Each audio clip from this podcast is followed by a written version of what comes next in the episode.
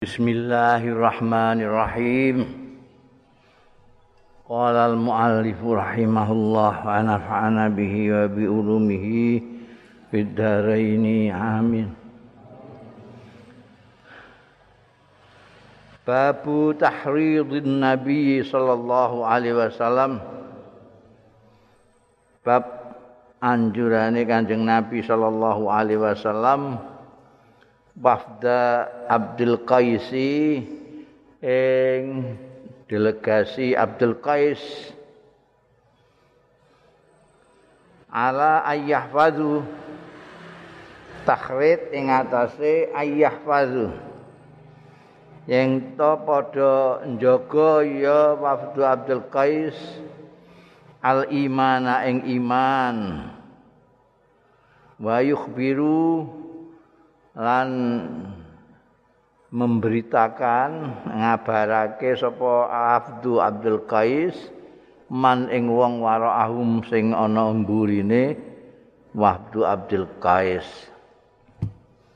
Saya sudah pernah bilang Kanjeng Nabi itu banyak berdatangan wufud wafdu delegasi-delegasi dari beberapa daerah datang sowan Kanjeng Rasul ada yang minta apa namanya fatwa, bertanya, ada yang mau menyatakan keimanannya dan seterusnya. Salah satunya yang dunia hadis ini rombongan delegasi dari Abdul Qais. Biasanya disebut Bani Abdi itu Abdul Qais ini Bani Abdi.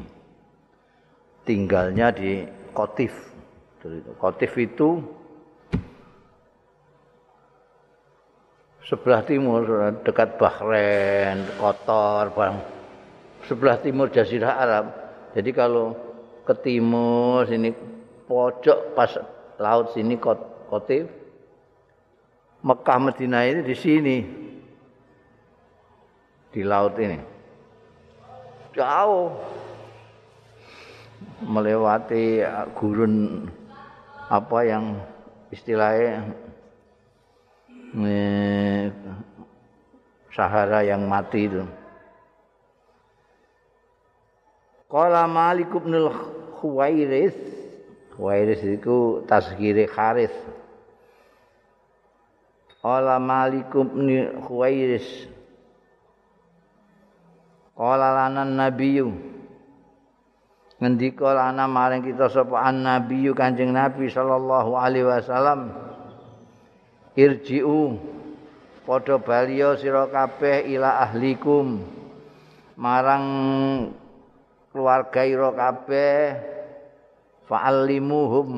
Mongko mulango sira kabeh ing ahlikum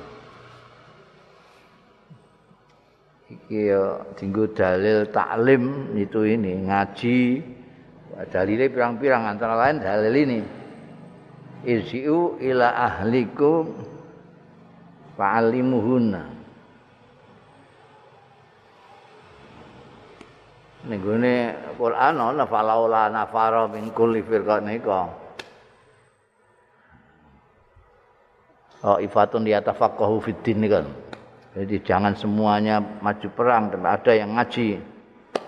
Iki di antara lain hadis iki.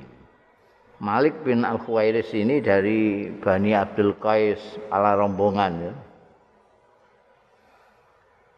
Waqat ata teman-teman temeka apa wafdu Abdul Qais delegasi rombongan Abdul Qais ila Rasulillah marang Kanjeng Rasul sallallahu alaihi wasallam.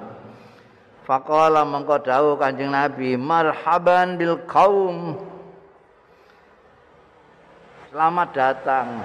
Marhaban itu tahniah ucapan selamat datang. Mulane gawe ini dipasang saiki wis dadi bahasa Indonesia. Marhaban di Ramadan. Ngono selamat datang Ramadan. Marhaban bil qaum. Ada yang marhaban ahlan wa sahlan ono sing marha ngono wae. Wong Arab itu ana sing marha ada yang marhaban ana sing dawa kaya iki marhaban Kanjeng Nabi itu memberi tahniah itu. Lengkap marhaban bil qaum. Selamat datang kaum ini Abdi Qais maksudnya tamunya. Au bil wafdi au syakun minar rawi. Apakah Kanjeng Nabi dawuh bil kaum apa bil wafdi? Pengertiannya sama tapi li amanatin nakli disebutkan dua-duanya. Seperti kemarin itu ketika Sayyidatina Asma apa namanya hadis menceritakan hadisnya kanjeng Rasul Shallallahu Alaihi Wasallam rawinya di, mukmin disebutkan mungkin disebutkan karena keraguan-raguan itu disebutkan keduanya. Itu amanatun nakli marhaban bil kaum marhaban bil wafd. Ghaira khazaya wala nadama. Ini kepengen komplit selamat datang ini segote marhaban biduyu marhaban bil kaum marhaban bil wufud. Ghaira khazaya wala nadama. Asal maknane ghaira khazaya tanpa dipermalukan wala nadama lan tidak ada eh, kegetunan getunan apa maknane penyesalan bahwa tidak ada penyesalan tidak ada permaluan nah, dipermalukan artinya diterima dengan baik sekali. Qalu pada mengatur ya wafdu Abdul Qais. Makanya dimaknani rombongan ya, wafdu itu delegasi itu biasanya banyak. Delegasi mau enggak. Delegasi banyak. Kalau delegasi-delegasi wufud ya. Qalu matur ya wafdu Abdul Qais. Inna na'tika min suqqatin ba'idah. Inna stune kita menika na'tika sowan dateng panjenengan kita sowan kaing panjenengan min suqqatin ba'idah. Saking jarak ingkang tebih. Sukoh itu jarak yang jauh. Syakoh, nek syakoh itu potongan. Jadi ada dua, dipotong dua. Ini sakoh, ini sakoh. Nek sukoh sing bahasa modern saiki, nek kowe maca ning koran-koran saiki, sukoh dimaknani apartemen itu, apartemen ya. Tapi ning kene sukoh makna jarak. Saya kami ini datang dari jarak yang jauh, tempat yang jauh sekali. Delok iku ning gone anu nih peta itu dia ini ini gambare Jazirah Arab kan gini nih. Ya. Kene laut, laut apa ini? Kene iki. Hah? Aja ragu-ragu jenenge dudung ilmu nek ragu-ragu. Laut apa? Laut merah. Kene iki sing Jeddah, Mekah, Madinah ini gini gambar. Kota pikirin kene, nggone Abdul Qais itu. jauh. melewati Rubul Khali. Rubul Khali itu Sahara seperempat dari jazirah ini ada yang sepi sekali, tidak diguni orang. Karena di sini pasir tok. Dan kalau kena angin, uang apa pasirnya ke atas, sing ning isor engko nek mudun ketutupan terkubur. Jangan semanggun, kotif. Sekarang jadi da daerah rada anu eh dinggo wisata bareng karena dia dekat dengan Bahrain dengan Qatar. Jadi jauh. Mulane mereka mengatakan na'tika min syuqqatin ba'idah. Wa bainana wa hadzal hayyu. Antarane kita sing saking Bani Abdul Qais menika babaina kalan antarane panjenengan utawi hadzal hayyu min kufari mudar di tengah-tengah sini kita itu melewati daerahnya orang Bani Mudar yang kafir-kafir itu wala nastati wan naktika lan boten saged mamboten mampu kita anak tika ing to sowan kita ing panjenengan illa fi syahril illa fi syahri haram kecuali wonten ing bulan haram. Sebab orang Arab itu ndak Islam ndak kafir kalau bulan haram menghormati mereka ndak akan perang. Selain itu wes pengen ini perang aja. Jadi ono wong asing. Ora iso jelasno kepentingannya. Apa meneh kok muni menjelasno akan ke tempatnya musuhnya. Wah sudah. Tapi kalau tanah kalau pas bulan haram datang. Makanya wafdu Bani Qais ini yang sowan ini datangnya pada sehari haram terus keperluannya apa? Famulna mongko kula ndawuhi panjenengan ing kita. Bi amrin kelawan dawuhan nukhbiru bihi. Ingkang mangke ngabari kita bihi kelawan amrin. Man ing tiang para ana kang wonten wingking kita. Yang yang ada di kotif sana. Yang tidak ikut lah di belakang kan yang kita wakili sekarang ini jadi ini delegasi ini mohon kepada Rasulullah Shallallahu Alaihi Wasallam untuk didawi apa tahap nanti disampaikan ke kaumnya sana di Bani Abdi Qais. Tapi jalukane itu Amrin itu nyuwun dawuh sing nadkhulu bil jannah. Sing dadosaken mlebet kita bi sebab Amrin al jannata ing swarga. Kula didhawuhi dawuh sing saged nglebetaken kita swarga. Mangke kula kabaraken dhateng kaum kula ingkang kantun. Fa amarahum menyambut permintaan itu fa amarahum mongko perintah sapa Kanjeng Rasul sallallahu alaihi wasallam hum ing wafdu abdi qais bi arba'in kelawan papat wa nahahum lan nglarang sapa Kanjeng Rasul sallallahu alaihi wasallam ing wafdu abdi qais an arba'in saking papat.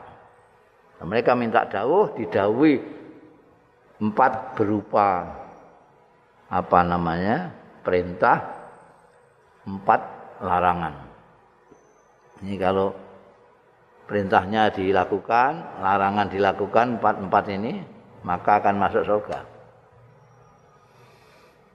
Pertama amarahum merintah sapa Kanjeng Rasul sallallahu alaihi wasallam ing Bani Abdi Qais bil imani billah. Kelawan iman, kelawan Gusti Allah taala. Ini kunci. Kunci yang pertama kita itu harus iman kepada Allah taala. Azza wa Jalla wahdahu halis wijini. Sebab kalau percaya saja kepada Allah, itu orang musyrik juga percaya. Ini katakan musyrik itu karena dia percaya Allah juga percaya yang lain. Kalau kafir nggak percaya kafir. Kalau musyrik itu percaya Gusti Allah tapi juga nyembah lia-liane. Berhala barang itu. Nah ini perintahnya yang pertama adalah hanya ya iman kepada Allah Subhanahu wa taala wahdahu Kala ngendika Kanjeng Rasul sallallahu alaihi wasallam ini kelihatan sekali Kanjeng Nabi itu pendidik sekali ya ngajarkannya itu setelah diberitahu kamu supaya iman kepada Allah wahdah saja Allah saja itu masih ngendika Kala dawuh sapa Kanjeng Rasul sallallahu alaihi wasallam, "Hal tadruna mal iman?" Ana to ngerti sira kabeh? Ma ing iku apa al imanu ta iman billahi kelawan Gusti Allah wahdahu khalis wijine Allah. Sudah tahu, sudah paham. Iman kepada Allah saja itu tahu dah. Paham Oh, tak kok ngono bareng. Qalu matur ya wafdu Bani Abdul Qais. Allah wa rasuluhu a'lam.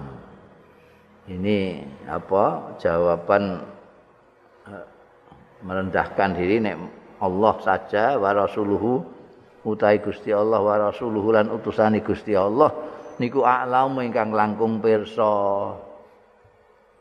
Kala dawuh sapa Kanjeng Rasul sallallahu alaihi wasallam iman kelawan Gusti Allah dhewe iku syahadatu alla ilaha illallah.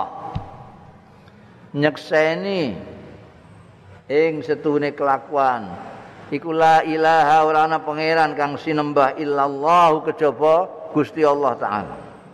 Wa anna muhammadan lan setuhune Nabi Muhammad sallallahu alaihi wasallam iku Rasulullah utusane Gusti Allah. Wa iqamus salat lan jumenake salat. Wa itauz zakat wa saumu ramadan lan poso bulan ramadan. Wa tu'tul khumusa minal maghnam lan menehake sira kabeh ing seperlima minal maghnam saking ghanimah rampasan perang wanahum ini perintah-perintah yang empat tadi. Perintah apa jenenge? Syahadat salat ita zakat saumi ramadan. Ya.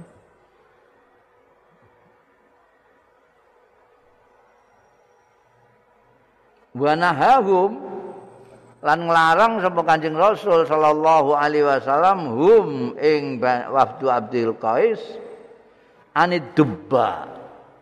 Saking dubba. Dubba itu labu oh, labu apa waluh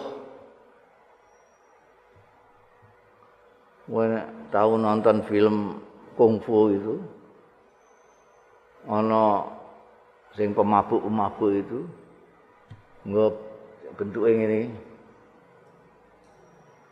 itu sebetulnya labu apa liane labu apa istilahnya? Itu loh karena gini orang sing bundur ini loh orang sing ini ana bahasane liyane labu apa? Gak tau lah sayur-sayuran itu labu waluh apa nih sing semisal itu apa?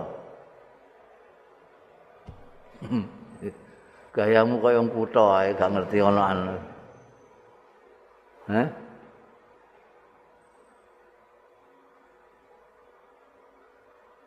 Ya pokoknya itu, itu dikeringkan. Terus dipakai untuk tempat minuman. Minuman keras. Nah ini yang dilarang mergo minuman keras. Kayak jadi kayak neng Cina. Jangan-jangan itu memang budaya Cina. Ini Bani Abdul Qais ini mempunyai seni membuat arak yang luar biasa bikin khamr yang luar biasa. Terkenal sampai ke Madinah ke Mekah sekarang Wah dari Kotif itu ada produksi homer yang macam-macam cara pembikinannya. Ada yang pakai dubba ini, dubba. Ah, ono bahasa di situ enggak kok. Liyane labu itu apa? Eh? Kendi dadak. kendi buah-buah kok kendi itu piye?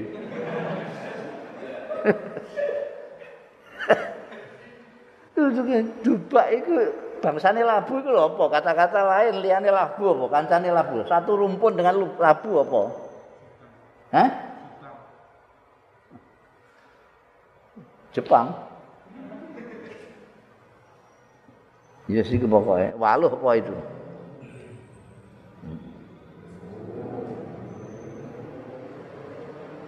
Wal hantam.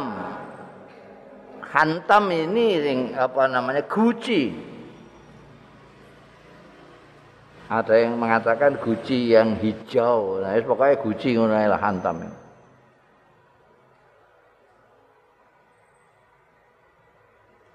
Wal muzaffat an wadah sing dikai tir. Tir ngerti gak kowe? Tir itu. Jadi wadah dikasih tir baru dimasukkan situ anggur apa kurma kan dipendem. Ngantek beberapa lama diminum. Iku wong iso kelenger mabuk. Dan ini gaweane Bani Abdi Qais ini orang-orang kotif ini komer yang galak yang keras sekali. Minumannya orang minuman keras keras sekali. Minuman yang keras sekali.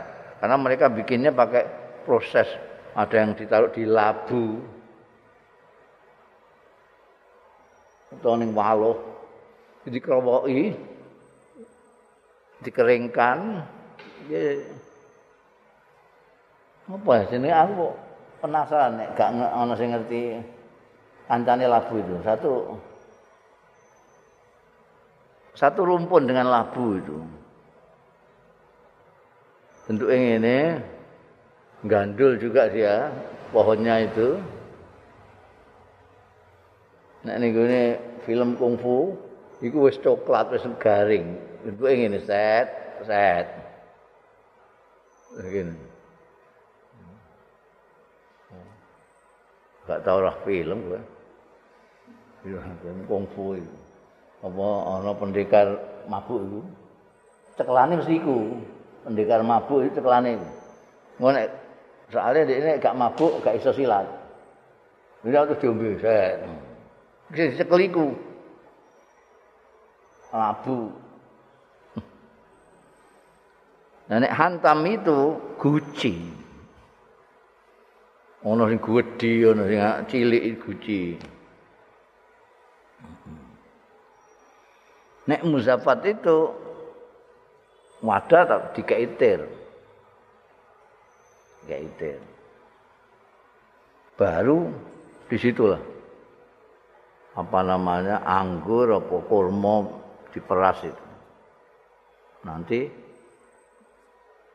ditunggu berapa lama makanya wong saiki itu nek minum arak itu didelok tahu nih sekarang sudah semua itu kan proses eh, produksinya. Nanti itu kalau zaman modern ini cara apakah itu muzaffat, apakah itu pakai dubba atau pakai hantam itu nanti diadai gendul.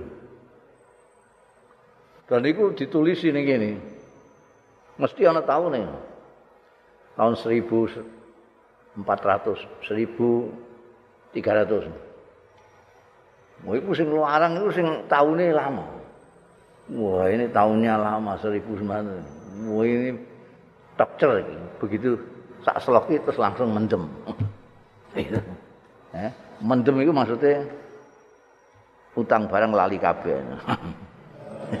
Perlu nih, mabuk ben utang lali. Ini musafan. Kemudian seni bikin anu itu Bani Abdi Qais ini juara nih. Kala Syu'bah ngendika sapa Syu'bah termasuk di antara rawi rubama qala an-nakir mungkin ngendika sapa Kanjeng Rasul sallallahu alaihi wasallam an-nakir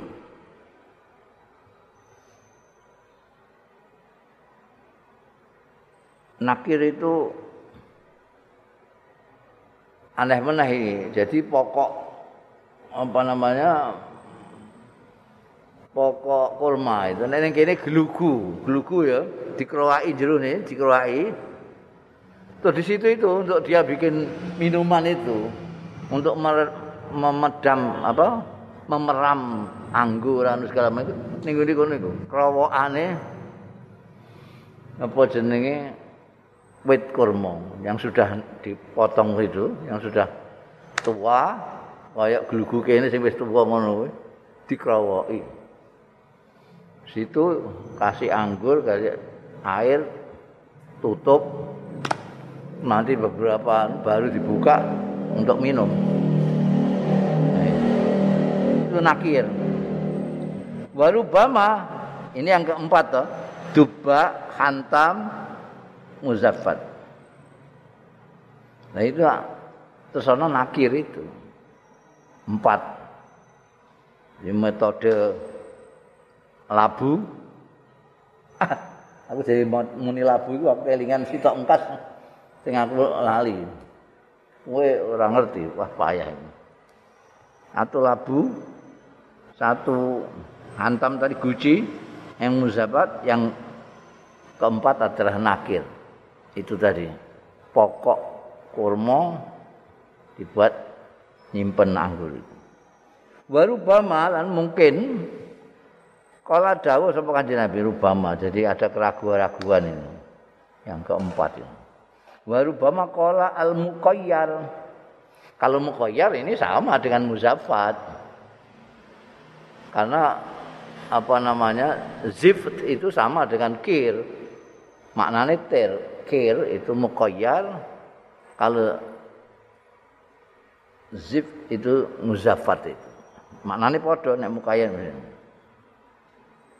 Artinya metode yang menggunakan tir.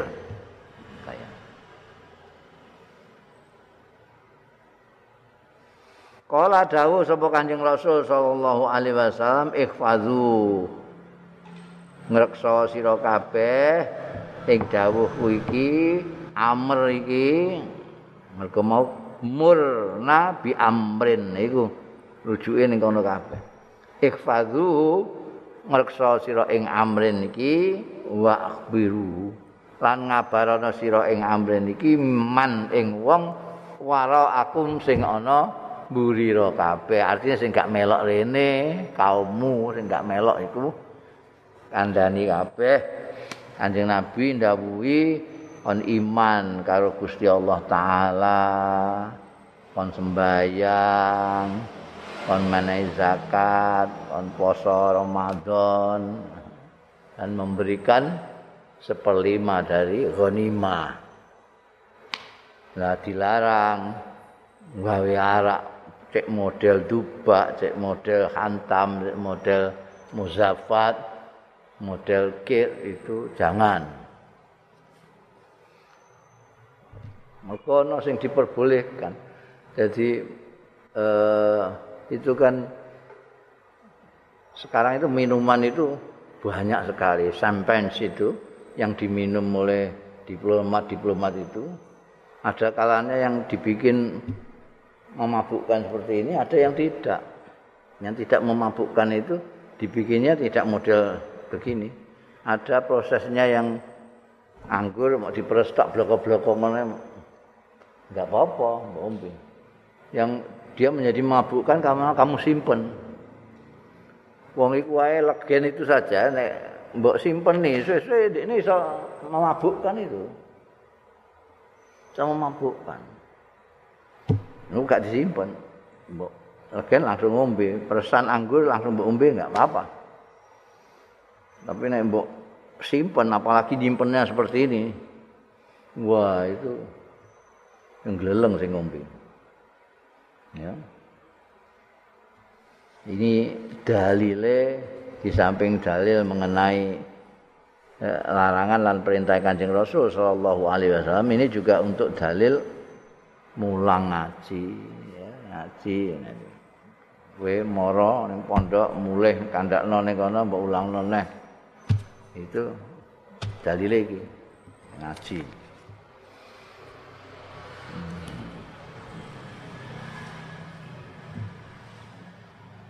kabeh kan saka Kanjeng Nabi Muhammad sallallahu alaihi wasallam. Jadi apa yang kita lakukan itu berdasarkan contoh dari Rasulullah Sallallahu Alaihi Wasallam. Ada yang orang itu minta datang minta diulang, ada yang memang pekerjaannya mulang kono moro ngono wae. Kan ada juga orang-orang yang datang kepada Kanjeng Rasul sallallahu alaihi wasallam ana sing nyuwita kaya Sayyidina Abu Hurairah dan lain sebagainya itu tapi ada yang datang setiap hari untuk mendengarkan dawuh-dawuh Kanjeng Nabi. Itu semuanya taklim Kanjeng Nabi itu makanya disebut juga di samping disebut mubayyin, disebut mufassir, disebut mubaligh, juga disebut muallim. Ya, yang pendidik, pengajar karena beliau memang mengajarkan ilmu-ilmu dari Allah Subhanahu wa taala. Bundel babu ismi mang kadzaba ala nabi sallallahu alaihi wasallam. Iki bab dosane wong sing goroh ala nabi ing atase Kanjeng Nabi. Kadzaba nek ora mbukai tasjid maknane goroh. Goroh itu maksudnya goroh ala nabi itu ora dawe kanjeng nabi mbok kandakno. Dawe kanjeng nabi mergo kowe di kepentingan tertentu politik tah apa ngono terus kowe muni kanjeng nabi telah bersabda kanggo memperkuat kepentinganmu itu terus kowe muni kanjeng nabi dawuh begini begini dudu dawe Kanjeng Nabi. Mulane orang kalau mau pidato, mau ceramah, mau memberi fatwa itu harus teliti, harus ngaji. Sebab kalau tidak terus ngawur, dia dengar dari orang lain, orang lainnya belum tentu karena dia ngalim. Atau ana sing mau browsing Google tok ngono ae, ya. Dan itu sembarang ding, aku wong ngawur, gak ngawur, dilebokno kabeh mbek Google. Wong kowe celatu ning gone bicara di medsos itu dimasukkan, direkam dengan Google. Kalau ada orang tanya satu masalah, dia muncul. Yang muncul itu sembarang dengar. Yang pernah masuk di medsos. Mulane nek mbok scroll itu banyak sekali. Nah itu pertanggung jawabnya berat itu. Karena itu kalau tidak dawai kanjeng Nabi terus mau ngomong kanjeng Nabi, engkau dawa-dawa urusannya nih gini yaumul hisab. Kamu kok sampai mengatakan ini dawai kanjeng Rasul dari mana? Oh, saya dapat WA. Mata. Padahal sing duwe WA wis diblokir. oh ini pertanggung jawabannya piye blokir mbok dalil. Dalil kok WA itu ya ini saya baca di Facebook. Di Facebooknya siapa enggak jelas. Ini aja main-main ini gawe kancing Nabi. Ini kudu anak sanat anak sanat Kowe nek muni niki kula saking kiai, kiaimu sapa? Ya kudu jelas. Kiaimu duwe kiai apa gak? Kiaimu juga PWA kan tuh ya. Saiki ana kok sembrono apa mergo males ngono ae. Orang kan enggak mau rekoso itu. Enggak mau rekoso. Ini masyarakat sudah instan namanya. Kita itu sudah budaya-budaya instan. Makan itu sudah enggak sabar, masak barang enggak sabar. Cari pop mie terus sak ibangi panas langsung dimakan. Instan. Masyarakat instan kepingin ngono. Langsung. Makanya terus ono istilah restoran apa? Saji-saji apa? Iki bahasa kutha gak ngerti, bahasa desa gak ngerti. Siap saji. Hmm, jenenge ono siap saji. Jadi langsung set lep ngono ae wis rasa ngenteni masak barang. Kowe nek warung warteg bareng ngenteni. Pemeneh sego goreng sing wajane mok sitok iku, wah antrine suwi iku. Tapi nek siap saji iki terus langsung mbok duwiki metu pakanan. Iku masyarakat instan. Masyarakat instan itu bahayanya kan kalau dia ini terus golek guru instan. golek ustad instan. Dadi ustad instan. Ora perlu ngaji. Dadi dokter instan. Tuku ana biyen sing dodol. Dokter an mulane biyen bladak dokter-dokter akhirnya dokter-dokter gak bangga blas mergo akeh saingane potongane ngono dokter mau tuku dagang sing cilaka meneh iku sing ustaz iku belas Ora usah ngenteni ana wong dodolan ustaz. Kowe iso ngustadno diri sendiri. Hmm? Kowe kepengin dadi ustaz, tak warai carane biar cepet, ya. Beli serban. Serban itu sing rodok larang 20.000. Yang wibawa yang hijau. Oh. Selempangno ning kene terus. Jenggotmu cek rolas lah ingu. Heh? Jenggot pelihara jenggot. Hmm. Apalno itu arba'in nawawi kok telu apa papat hadis. Iku cekak-cekak pirang-pirang kok ning apa? Di ning gone arba'in nawawi kan cekak-cekak. Bangsane Ittaqillah kaitsu ma kunta. Adinu an-nasiha, bangsane ngono iku. Innamal a'malu binniyat wis telu iku. Innamal a'malu. Ha? Di dalam tastahi fasna masih eh apa lo? Ayat yang ngono kok telu apa papat. Sing adaan ae sing basa lain sakartum la dan aku sing adaan-adaan ae kowe nek diundang niku ne tasakuran nih sampe dalil. Apa wa tasimu bi hablillah jami'an wala tafarraqu. Wes wis kowe karek belajar akting ngono ae. Akting itu bisa nirutno wong nangis, nirutno wong anu iku akting. Nah, kowe nirutno watuke kiai, ya, mlakune kiai anu. Lha iku ana sing iso ngantek dadi Suriah NU. Saking pintere apa jenenge akting itu. Ayo kudu mbok Indonesia itu aneh-aneh. Aku duwe kanca, duwe kanca iku ning Mesir iku gak sekolah. Ya ora ngaji, ora apa, nyambut gawe terus ae. Sugih.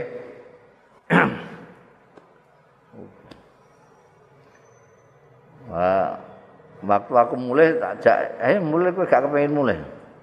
Wah, saya itu enggak pulang. Kenapa enggak pulang?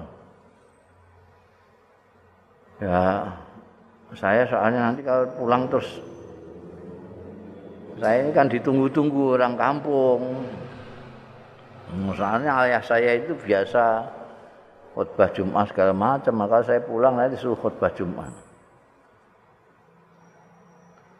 Jadi mau saking wedine juga Bapak kiai, kiai gede tenan. Saking wedine nek dikongkon ganteni kiai ini. Oh gak mulai. Wes berapa tahun kemudian dadak aku lah fotone ning ngene majalah Tempo, serbane gede jenggoten terus ning kene ana beberapa pendamping. Wah lagi diwawancarai Ya tak anak Gus Dur. Itu gimana nih kok bisa kelihatan di tempo itu apa betul-betul dia? Iya, pointer dia itu. Ya Sudah mubeng di mana-mana enggak bisa. Di Mesir dibatasi kerja di KBRI hanya 8 tahun, sudah 8 tahun pergi ke sana kemari enggak bisa pulang. Lah adiknya itu ngalim. Karena mondok di Saudi pinter. Nah, terus dia pulang sing nyekel pondok adine ndikne dadi jonggolan itu, jonggolan. Tapi sejane sing mulang sing nek ditakoki wong-wong ya, ah cukup adik saya. Cukup adik saya padahal mergo ndek gak iso. Ya cukup saya. Didingi adik terus saya. Ya pokoknya soal agama adik, soal mulang adik. Ini kalau menghadapi wartawan, menghadapi pejabat, dia di sini. Ya nanti tanyakan ini adik saya. Biar diselesaikan sama adik saya. Ngono tok ini. Wanggeng serbane wijo wibowo. Nggih. iku Indonesia eh ustaz wae tambah pirang-pirang apa meneh sing wis ngerti akting memang aktor aktor mulane saiki akeh apa aktor-aktor sing dadi mubalik ustaz akeh. Mergo ini wis duwe modal iku. Nek kowe kok kudu belajar sik carane nirukno nek iku mereka sudah biasa ngono. Nangis-nangisan ya biasa ngamuk-ngamukan ya biasa pancen aktor. Terus jadi ustaz nirukno ustaz. Sak gampang-gampangin wong kancaku iklan negara itu nirukno Hadratus Syekh Hasyim Asy'ari. Mbah piye nek rupane mbah piye aku kon delok aku moh. Kon delok karo Gus Salah aku ya moh ndikne dhewe pamer.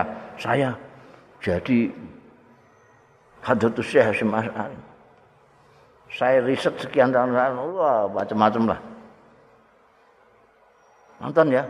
Enggak aku. kamu kok bisa memerankan Hadratus Syahid bagaimana? Oh, memerankan petani Indonesia saja tidak bisa. Bintang film kita itu memerankan petani aja nggak bisa, apalagi memerankan Hadratus Syekh yang begitu kompleks mesti elek ya aku ngono. Oh di tonton ning dindi aku belas ora kepengin. Mesti elek ya. Terus mesti dicampur-campuri percintaan. Oh, zamane ada sih kok ana santri lanang pacaran mbekan santri wedok iku lho. Iku wis ana naware blas. Yang penting itu, itu mau akting.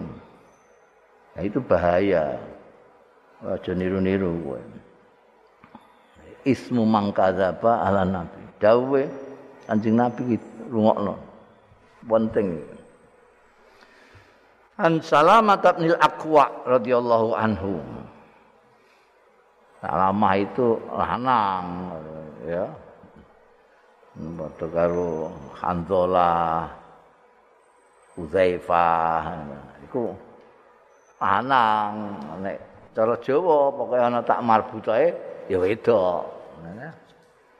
Nganti ana bocah wedok dijenakno masjidah iku mergo Angking senenge masjid, anake wedok ya masjid. Ana masjid tok masjid wedok. Salamat bin Al-Aqwa radhiyallahu anhu. Kala ngendika sapa Salamah. Kala sami'tu nabiyya, mireng sapa ingsun an nabiyya ing Kanjeng Nabi sallallahu alaihi wasallam. Tak pireng yakulo ingkang dawuh sapa Kanjeng Nabi. Man yakul sapaning wong sing ngomong ya man.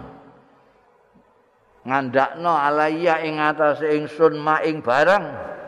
Lam akul sing ora ngendikakno sapa ingsun fal yatabawa mongko supaya nyiapno sapa man mak ing bokonge man minan nari saking neraka.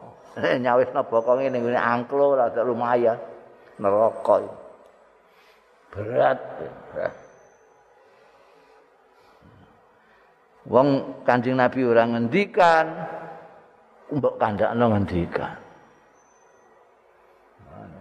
Iku ana sing biyen terkenal iku kan bulwaton minal iman di kandakno kanjeng nabi. Enggak itu bukan dawuh kanjeng nabi. Budaya sapa? Dawuh Ki Wahab Rasulullah ngono lho Muka kanjeng Nabi Allah kok. Tak ora. Pemeneh wong duwe kepentingan-kepentingan terus gawe. Itu kan banyak.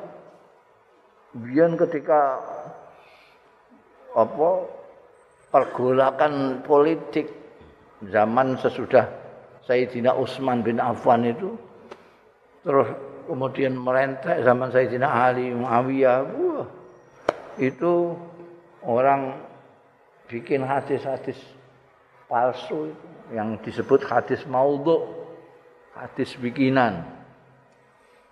Oh itu tergantung kepentingan. Oh, itu bahaya itu. Jadi mulanya terus perlu ngaji supaya kowe ngerti iki hadis maudhu ta ora engko hadis maudhu mbok gowo-gowo biasane nek hadis dhaif isih kena mbok pidato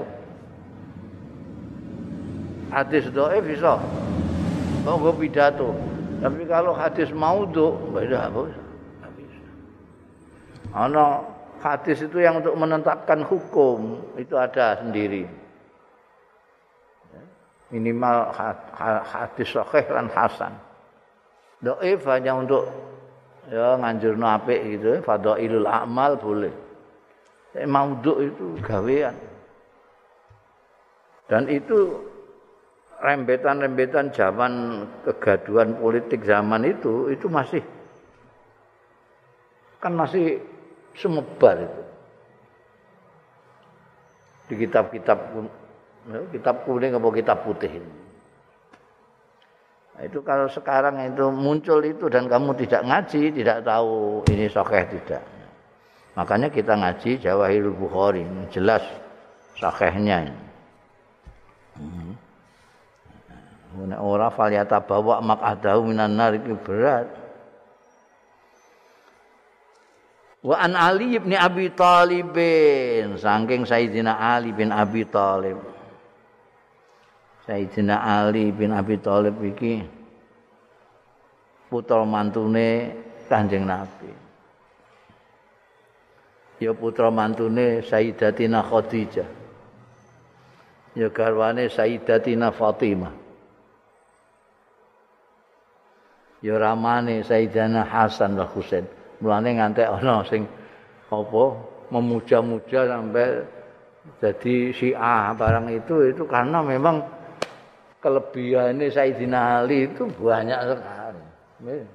Kelebihannya banyak. Mau catat ini pirang-pirang. Ketika kita sudah memuja seseorang karena kelebihan-kelebihannya, maka kelebihan tokoh-tokoh yang lain kita tiadakan. dari sisi pandangan itu sudah hanya menjurus ke pujaannya ini. Jadi Ali memang bayangkan kanjeng Nabi itu Nabi. Ini, ini dipek mantu kanjeng Nabi. Ya, ya. Siti Khadijah itu perempuan terbaik setelah Sayyidatina Maryam. Itu ya mantune beliau. Hasan Husain itu Raihanatul Rasul sallallahu alaihi wasallam. Kesayangane Kanjeng Rasul itu putrane Sayyidina Ali. Garwane Sayyidina Ali ku Sayyidatina Fatimah. Sayyidatu ahli jannah.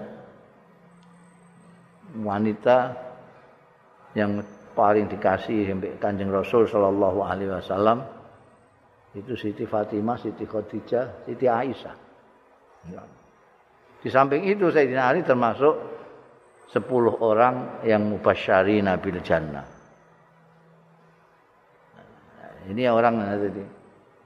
Ditambah lagi pada waktu perang Khaybar ditunjuk Kanjeng Nabi sebagai panglima.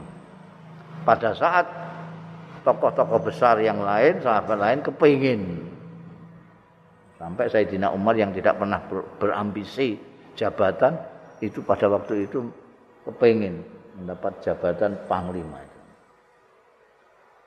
Maka kanjeng Nabi itu indah. Nanti ini akan saya angkat sebagai panglima seorang yang dicintai Allah dan menyintai Allah. Dicintai Rasulullah dan menyintai Rasulullah. Kepingin kabeh. Ternyata yang disuruh Sayyidina Ali. Ini Sayyidina Ali bin Abi Thalib.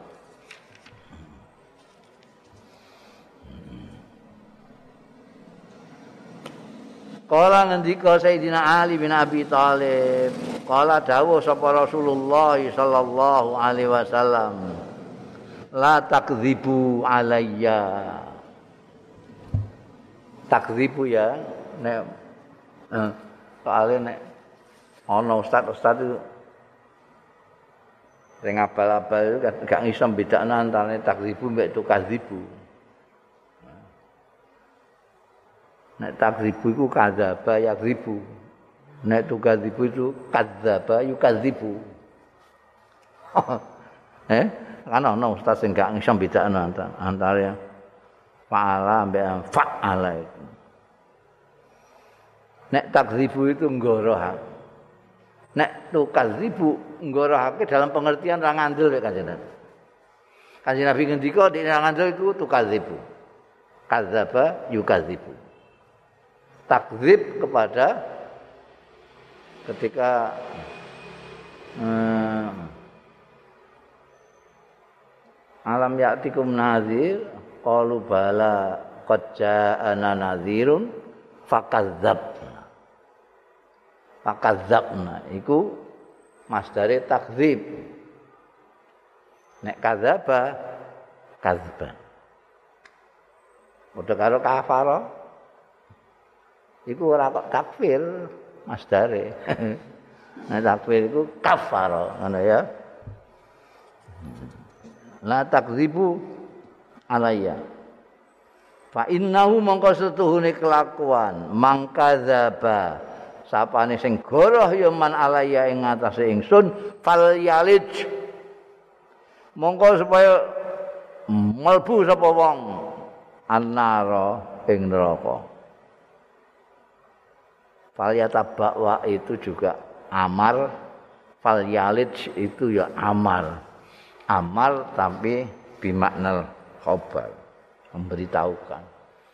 Jadi bahasa Arab itu memang unik sekali. Ada yang khobar bimakna amar, ada yang amar bimakna khobar.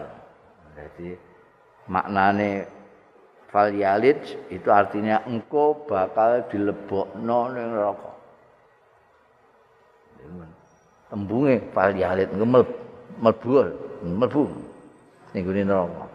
Wani-wani geneman bohong terhadap Rasulullah sallallahu alaihi wasallam. Ya. Hati-hati mulane kudu teliti banget teliti banget. Terutama nek kono berbicara di depan orang banyak. Terutama kalau kamu sudah terlanjur didengarkan orang banyak. Ini saya selalu menegaskan, menandaskan kepada mereka yang sudah terlanjur didengarkan orang. Itu harus lebih teliti. Ini kue nek kadung dirungokno wong, artinya mempunyai follower banyak. Ini harus lebih hati-hati. Lebih hati-hati. Karena karena menyeret tidak hanya dirimu sendiri, tapi juga orang-orang yang percaya kepada kamu, yang mendengarkan kepada kamu. Ini peringatan untuk orang-orang yang didengarkan. Lah nek wong awam ngono wis ndelok gagahe tok ngono ae ya wis tertarik. Ndelok lucune ngono ae wis tertarik. Hmm. Bisa dimaklumi lah. Tapi mereka ini yang harus menata diri. Jangan hanya soal eh dunia tok sing dipikirno tapi kemudian nanti tanggung jawabnya di akhirat. Fal yatabawa maq'adahu minanna. Fal yalij annar itu medeni wong. Mane ngaji, ngaji itu jelas. Kowe ngaji niku aku jelas. Aku sanatku jelas kok. Sanatku ana sing Kiai Bisi, ana sing Kiai Ali, ana sing Kiai Mahrus, ana sing Syekh Yasin, ana sing Syekh Abdul Halim Mahmud. Jelas, ora ditakoki wong kowe krungu hadis kok sapa? Kok Gusmus. Ben aku sing takok, ditakoki. Tapi nek kowe kok WA ya mbah kono. Tanggung jawab dhewe kowe mbekan sing WA-WAnan karo kowe. Heeh.